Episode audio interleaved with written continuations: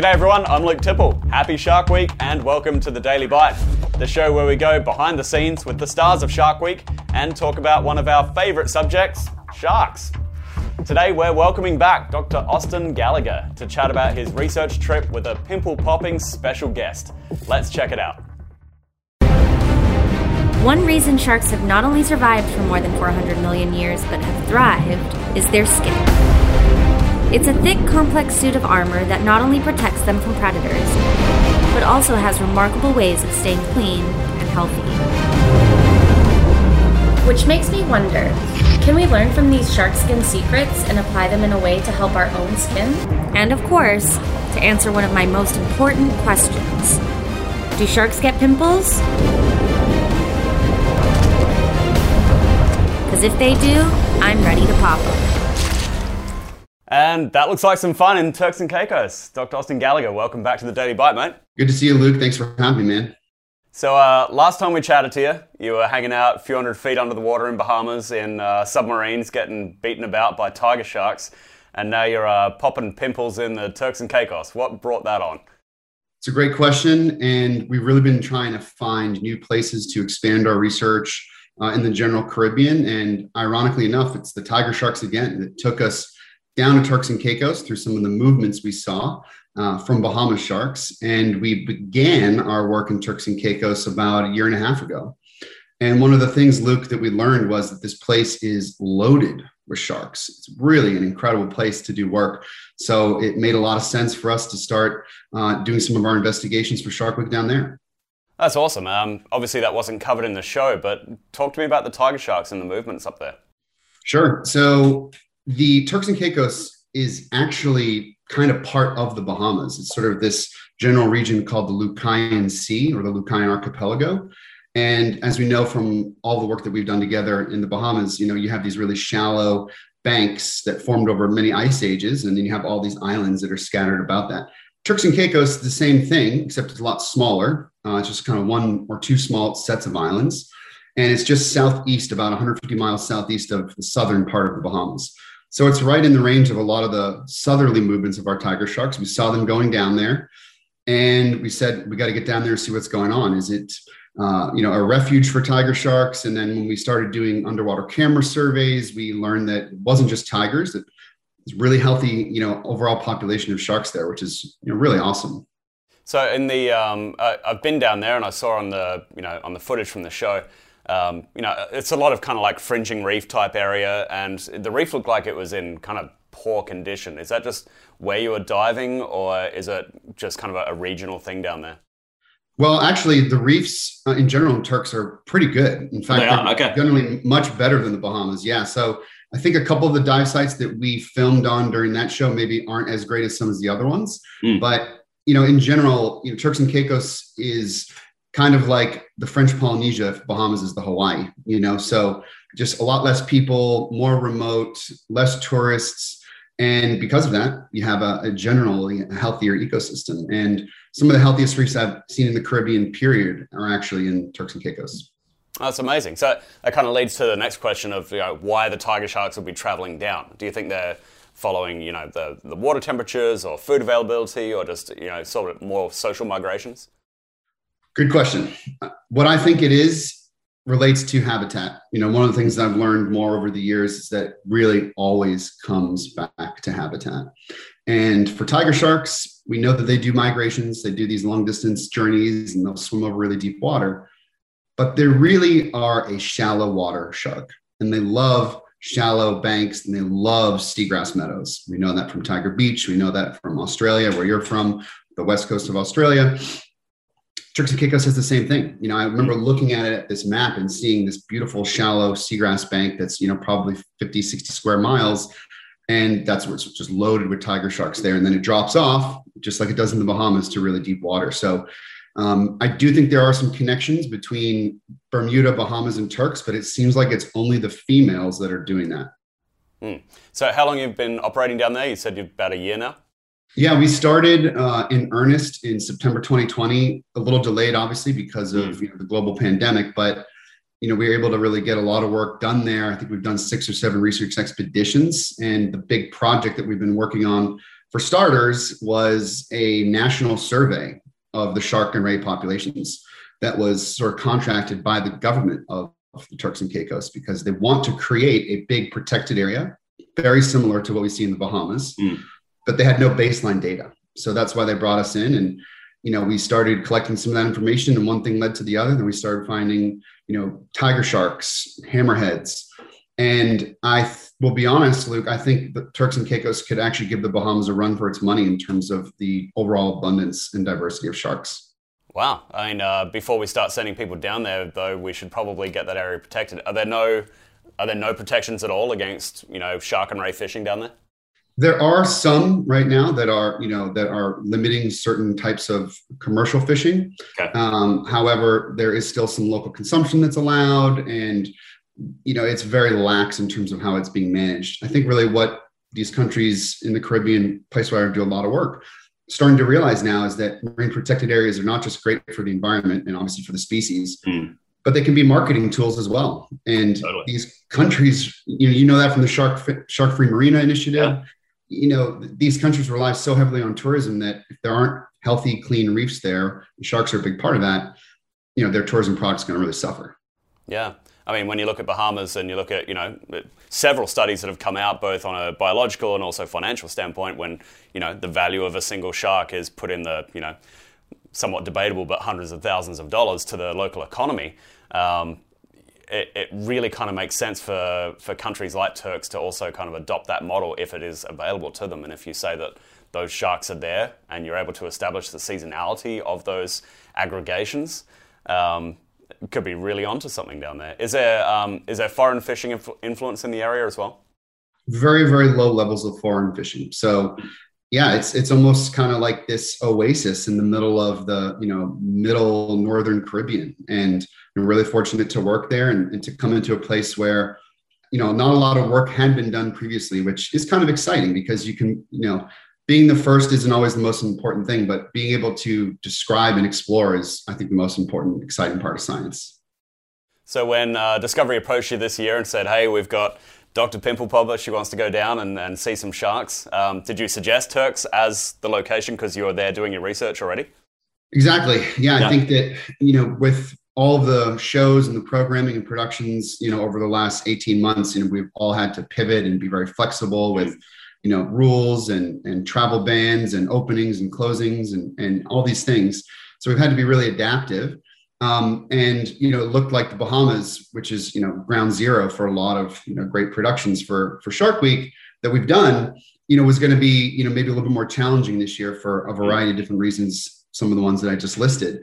So i was talking with you know the various production companies for this show and i suggested turks and i said look i was actually down there on an expedition when you know I said I think this is something we should really look at, and we're able to you know bring uh, a couple productions down there this year, actually, including Pimple Popper, and you know film some really amazing stuff that's never been seen before.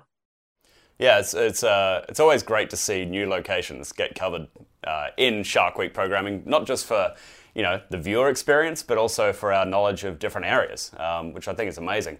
Um, how were her dive skills when she got down to you? Sandra was great. I was yeah. so much fun to work with her. She has incredible energy. She's obviously incredible on camera because mm. she does a lot of that with her show, Dr. Pimple Popper. But she just brought, brought a great energy and she was willing to try everything. She had dove before, so she was very comfortable in the water. Um, obviously, anytime someone's using full face mask, you know, for the first time, there, there's a little bit of a learning curve there, but she did really well. And um, she was awesome. So, you know, after the first couple dives, she was a pro and it was good because those sharks down in Turks and Caicos, and we mostly saw reef sharks on this show, but uh, they're not used to people per se. There's no baiting or chumming that happens there naturally, like we see in certain places in the Bahamas. So they're very curious. They're very bold. Um, and you know they they see humans in a different way than they do in places like the Bahamas. So there are a few really close calls for sure. Yeah, it actually looked like it. Yeah, and uh, the reef sharks are certainly uh, seem to be pretty amped up in at least a few of those uh, scenarios, perhaps with tidal movement or bait in the water. Or um, is, that what you're seeing down there? Definitely, yeah. I mean, yeah. I'll, I'll, be honest with you. Uh, dove with a lot of big sharks, you know, over the years, and reef sharks are the ones I trust the least. They're yeah. not the biggest, the baddest, the scariest, but they're the most unpredictable. They live, you know, a really rough and tumble life. There's usually multiple reef sharks on a given reef, so they're always in competition with one another. Mm-hmm. So you really got to watch yourself with reef sharks, honestly. Um, and there were a few situations on the show that were really sketchy. There was this one dive where there was big tidal flux and all this, you know, sand was coming off the bank. The visibility dropped, and the sharks know that, you know, right away. Mm-hmm. And we got buzzed. Literally, I had a reef shark hit my, you know, OTS mask. Mm-hmm. Uh, it didn't see me until the last second, and you know, I was right there next to Dr. Lee, and we were like, "Okay, we got to get out of here now." So uh, that was the final dive of the show, which was ironic, but yeah, it was uh, pretty exciting.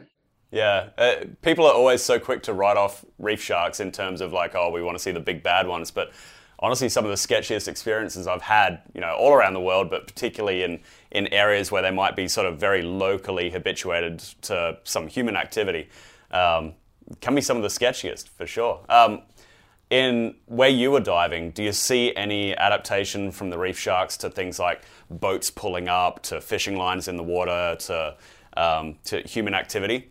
Um, I say that because, like in, in Bahamas, uh, like the shoot we just did this year, we had one population of reef sharks that are very used to seeing feeding on the surface from tourist boats. So you splash a fin in that water and they'll be on it like that. Versus, you know, 20, 30 miles away and they're used to getting fed down below or seeing people on the reef and it's no big deal. You can swim around with them on the surface all day long, but I wouldn't be doing it at this other location, for example. Totally. Yeah, you hit the nail on the head there, Luke. And, you know, places like the Bahamas, yeah, the reef sharks are accustomed. You know, they hear the boat, they're already circling before you even mm. drop anchor. However, the difference between a place like the reef sharks in Bahamas and reef sharks in Turks is that the, in Turks and Caicos, they'll show up at the surface, you know, when you start putting bait in the water, but they're a lot more amped up and mm. they're genuinely excited because they're they've never seen that before. You know, they're, they're not yeah. used to seeing bait.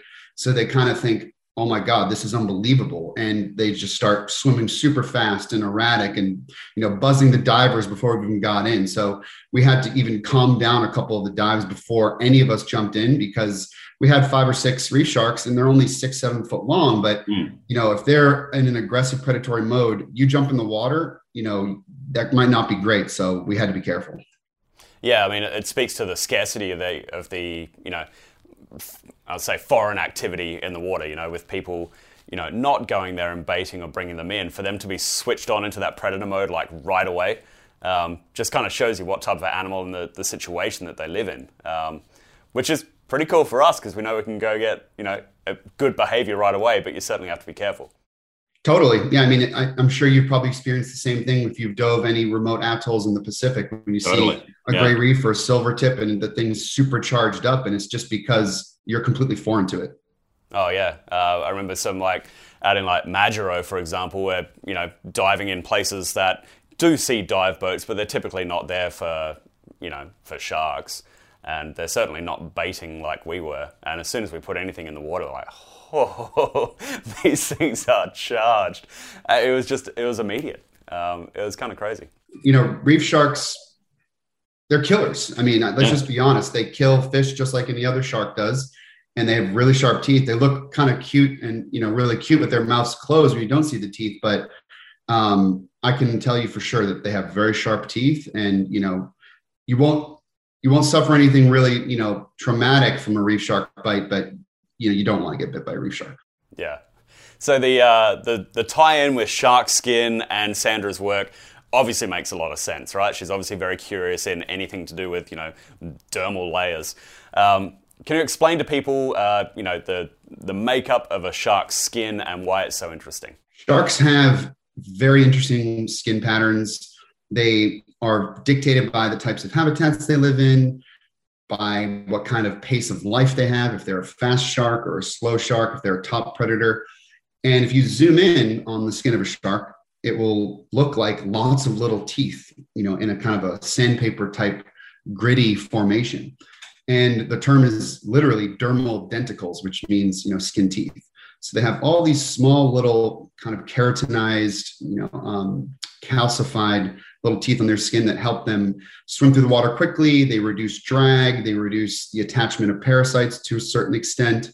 and it just makes them really really efficient in the water and even some of their skin is you know very thick to you know promote wound healing and you know avoid trauma from bites and things like that as well. So they have this really incredible skin pattern that they've you know obviously evolved. And um, who's ever felt a shark you know if you feel it one way it's you know it's still rough but it's you know smoother than if you go the other way against the grain. And you can actually you know rip some of your own skin off if you rub up against a shark.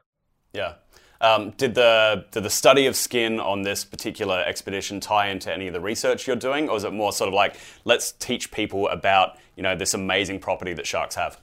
It's kind of a little bit of a combination because all the time when we're doing our work or we're diving sharks, you know, we don't often zoom in on you know something like that. You know, really yeah. important part of their body and you know when you really start looking at it you realize that it's an incredibly important sort of gateway for their overall health and their ecology and whether we're talking about remoras or cuts or lacerations or mating wounds, you know, these are really important things that these animals have to kind of go through and and you know promote and survive. So, you know, it was really cool to kind of zoom in on that a little bit. Also, learn from Sandra, uh, you know, on some of her work and to look at some of the parallels between sharks and human skin because sharks obviously came before humans did in terms of you know evolution and you know it's very primitive but you know, it's amazing because when we do procedures on sharks, like implanting tags or mm. taking biopsies, they heal so much more quickly than, than humans do.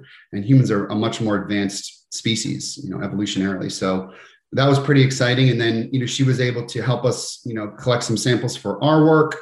And we were able to get some skin impressions as well, which was a lot of fun. Yeah, I want to uh, show those skin impressions in just a sec. But one of the um one of the cool things I thought that you highlighted is uh, something that we don't see a lot of, at least in this context. You were talking about cleaning stations a lot and you know going and visiting these cleaning stations and seeing sort of that symbiotic relationship. Could you explain exactly what that is? Because usually when we see it it's just as a filming opportunity but you guys were there to see the actual process. Sure. Yeah cleaning stations are a lot more common and widespread than you think in the caribbean and you know these sharks will kind of swim down right on top of the reef and it's sort of like ringing the dinner bell for you know all sorts of small fishes whether we're talking about blennies or gobies or even bigger things like snapper or grouper. They will actually swim up to the shark and you know take a little uh, peck off of the skin to you know get a piece of algae or get a parasite or you know, to just scrape off whatever type of debris might be there. So the cleaning stations are pretty widespread and it happens so quickly that you know we often think about these cleaning stations you know from you know big blue chip productions you know where you have these big sharks that are just floating in, in the current and you know you have fish swimming through their mouth and their gills which does happen by the way. But it's often a lot more simple than that. It can be just a flyby you know touch and go shark coming down mm. bumping off and you know it, it's it's a symbiotic relationship for sure. The sharks don't go after you know those fish don't try to eat them because they are getting a service which is you know a free cleaning you know, one of the, uh, the interesting things we learned was uh, how researchers are taking skin samples from living sharks and letting them go about their day but still getting the data. Let's check out that process. Looks like we got a reef shark. Okay. Look at the shark suckers. Look at all these remoras. I mean, Shark is secure. I'm gonna need you just kind of watching the head and watching the surge, because if it comes on the boat, we're in trouble. what? This is insane. All right, now we're ready for a skin impression. All right, coming in behind you here. So we've got this dental impression material here. It's a quick setting mold material. That's going to allow us to study the dermal denticles of the shark skin. How long do you need to keep it on the shark for? About 30 seconds. We'll press it to the skin. Okay, Dr. Lee, so if you want to press that to the skin right there.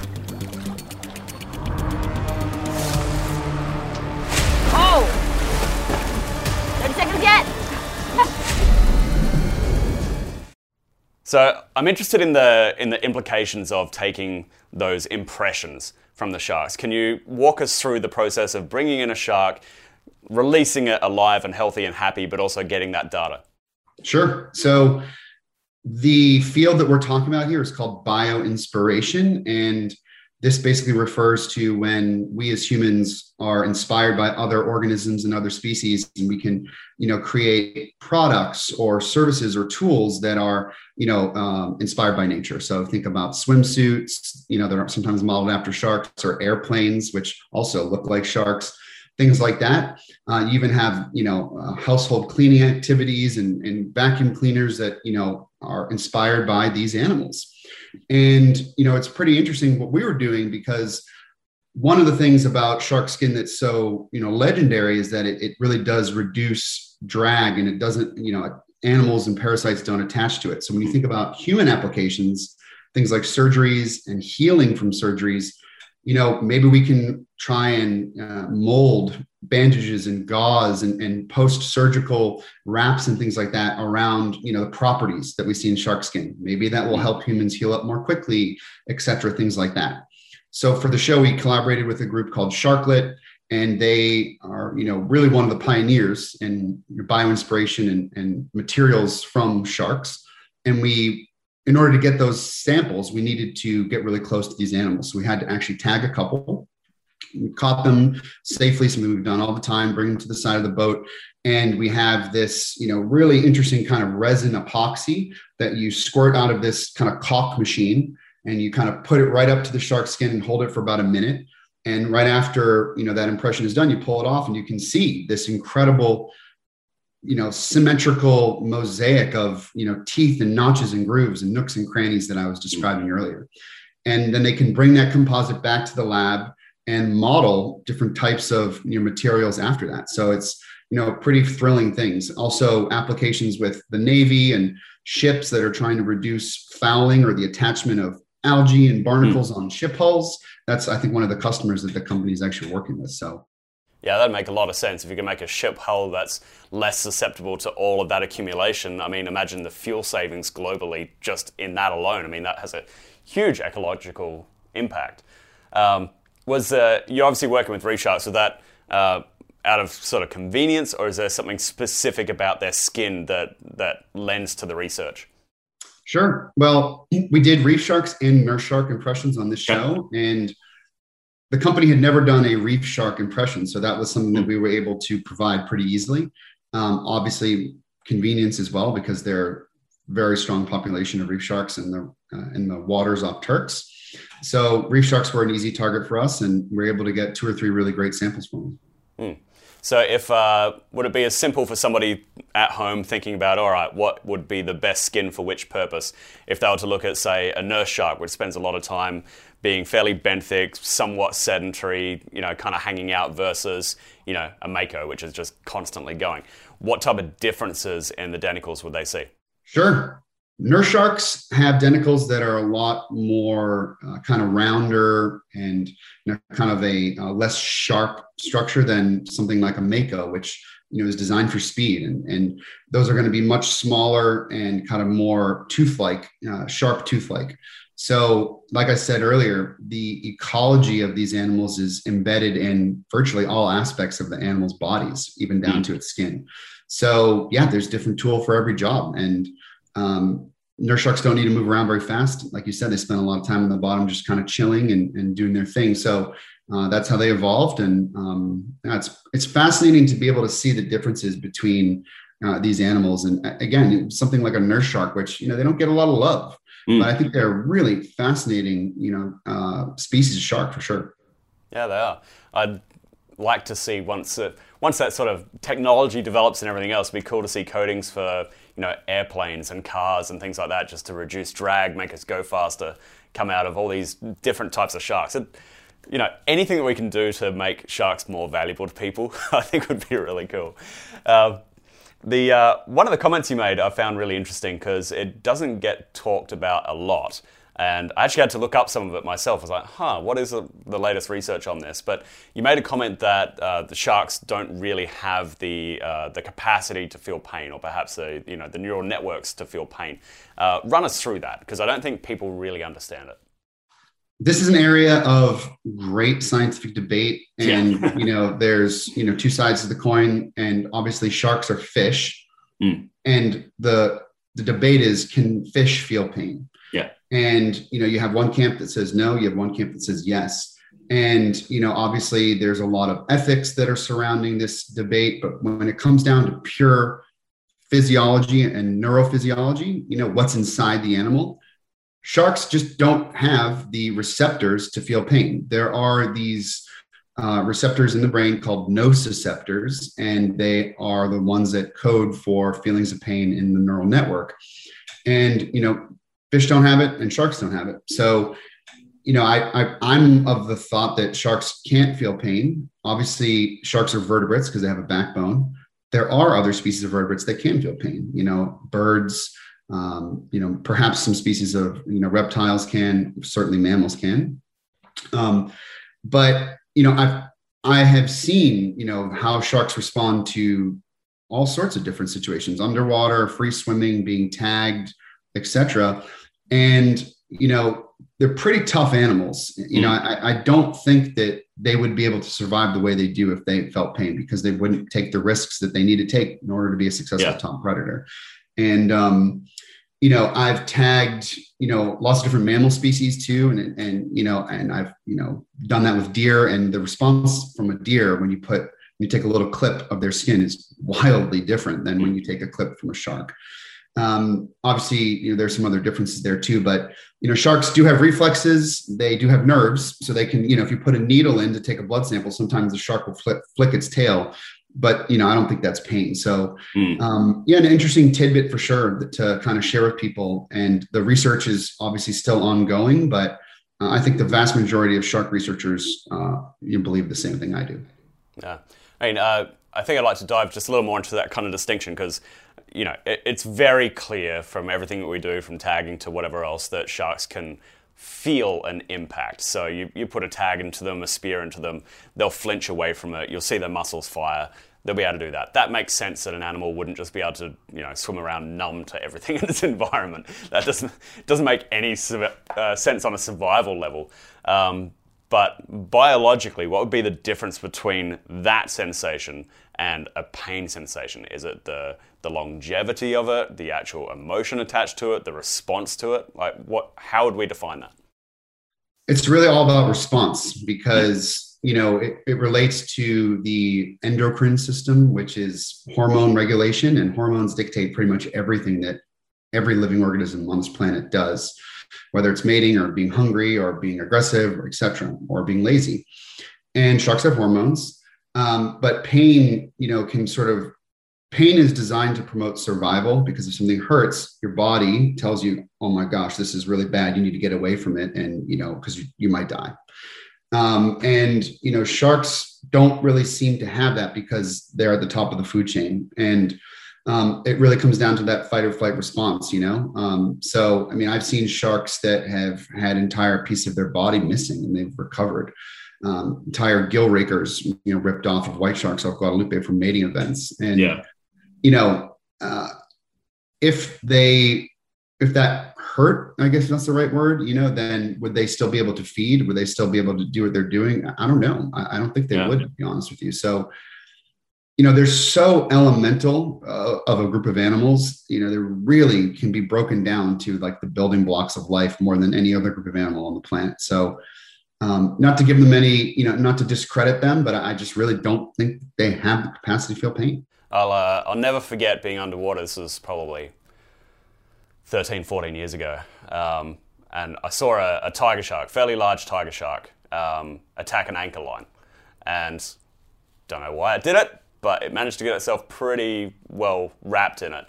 And its jaw was just snagged on this line and just kept pulling and pulling and pulling. And I actually tried to go up and, and release it from it. Um, but there was five of them in the water, and they just wouldn't let me anywhere near it. Um, it was obviously the activity is going crazy, and it was pretty dynamic situation. Um, but I couldn't quite get up there to release it, and the the shark broke its jaw.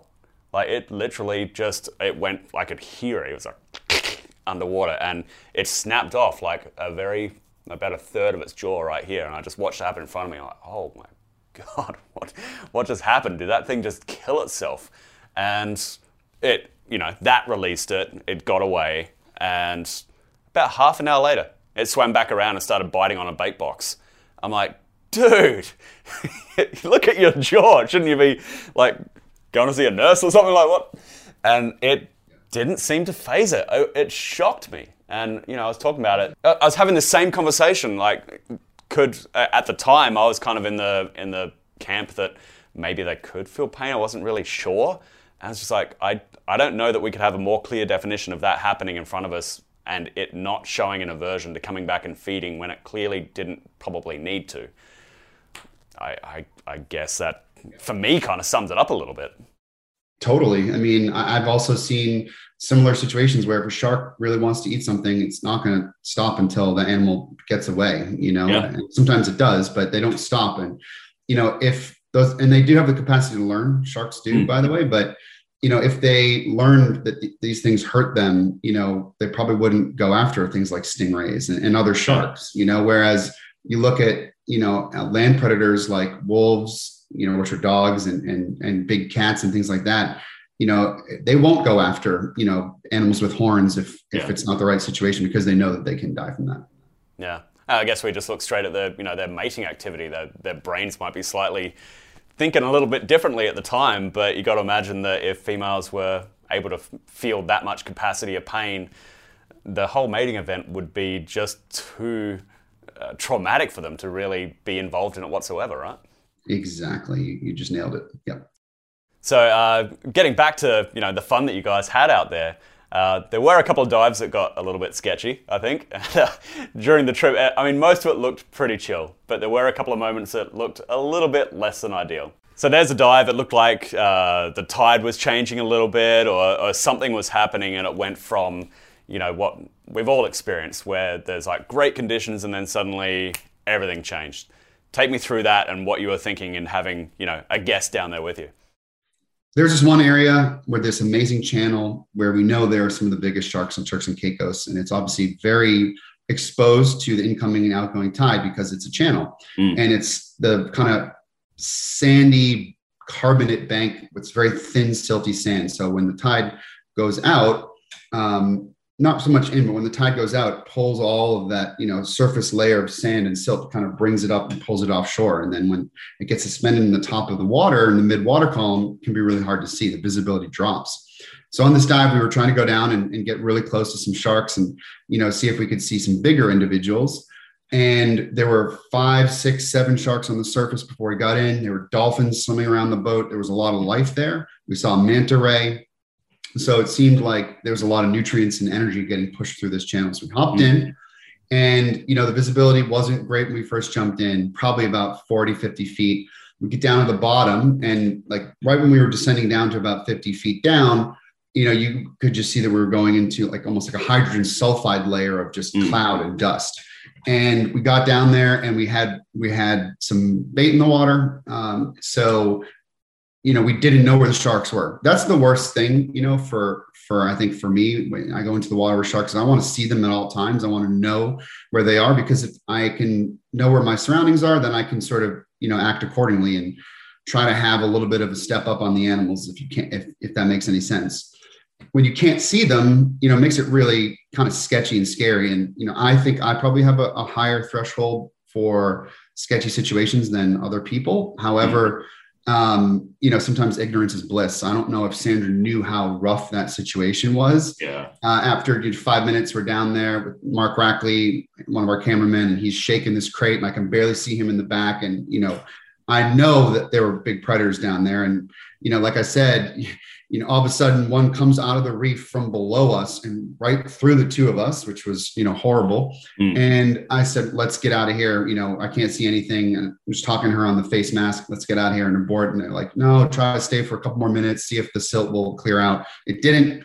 Uh, it got worse. And we just said, okay, it's time to abort the dive. And she actually was very chill. She did a great job. Obviously, we were kind of holding hands there, uh, locked shoulders, but, um, you know, that's the situation you don't want to be in because mm. when the odds are stacked in the favor of the Sharks, then you you really are it, you just don't know what they're going to do, and they want to have the advantage on you. And look, those Sharks weren't trying to eat us, but they were definitely asserting themselves, and we were in between them and the bait. And yeah. you know, you don't want to get in between animals and bait. Yeah, especially when Mark Rackley's ha- handling the bait crate. he's an animal, love the guy. Wild, man.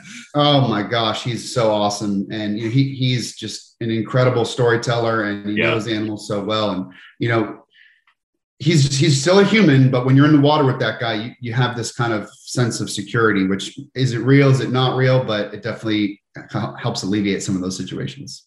Yeah. Well, perhaps that's a ignorance or more knowledge is bliss, but whatever that guy does, it's amazing. I, have loved bringing him out before, so good to see him on your team.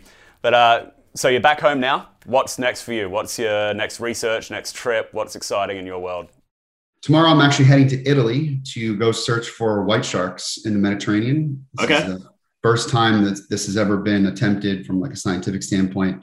So I'm joining a team of Italian researchers and American researchers that are already over there right mm-hmm. now and they've been studying white sharks in the Mediterranean uh, from like historical records and modeling where they're found off of the coast of Italy. Yeah. And there's just one channel right there where it seems to be, you know, a really big kind of bottleneck for a lot of these big white sharks. In fact, some of the biggest white sharks ever, around seven meters, you know, that's like over 20 feet, uh, have been found in the Mediterranean. And it's a very overfished body of water. Mm. So uh, I'm going over there to sort of help the team document and discover and, and, find where these animals may be. It's a project that is part and part supported by Discovery Channel and the Explorers Club. So I'm thrilled to, for the first time, you know, extend my own personal research into a new uh, body of water, and you know, hopefully, you know, make history and find some, you know, amazing white sharks. That sounds amazing. What's the the ultimate goal there? Is it to tag them, figure out where they're going? Are you trying to uh, establish a new population? Yeah, kind of the kind of both. It's really just put the species on the map biologically. You know, mm. obviously we, we want to, we know they're there. We're not the first to know that they're there. You know, Aristotle knew that they were there, but nobody's ever, you know, tracked their movements. Nobody has ever looked at their genetics.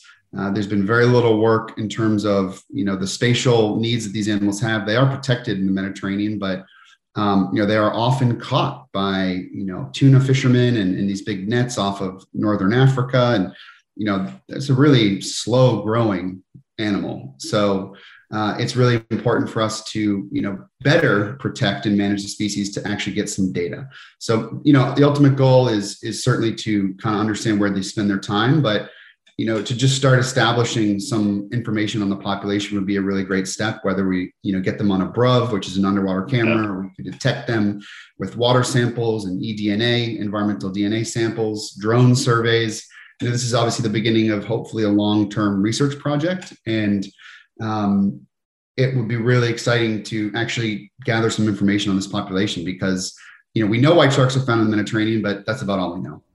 Yeah. Well, good luck with that, mate. I know you're headed out tomorrow, right? So, thanks so much for your time with us today. It's uh, really appreciated. My pleasure, Luke. Always love you know, jumping on this this show, and um, yeah, I'm really excited to see all the great shows on Shark Week this year, and, and see all the new discoveries that people are making. One, mate. Well, good luck in the med. And everyone at home, that's your Daily Bite. Thanks so much for joining us. Subscribe on Apple Podcasts, Spotify, or wherever you get your podcasts. I'll see you on the next Daily Bite. Happy Shark Week.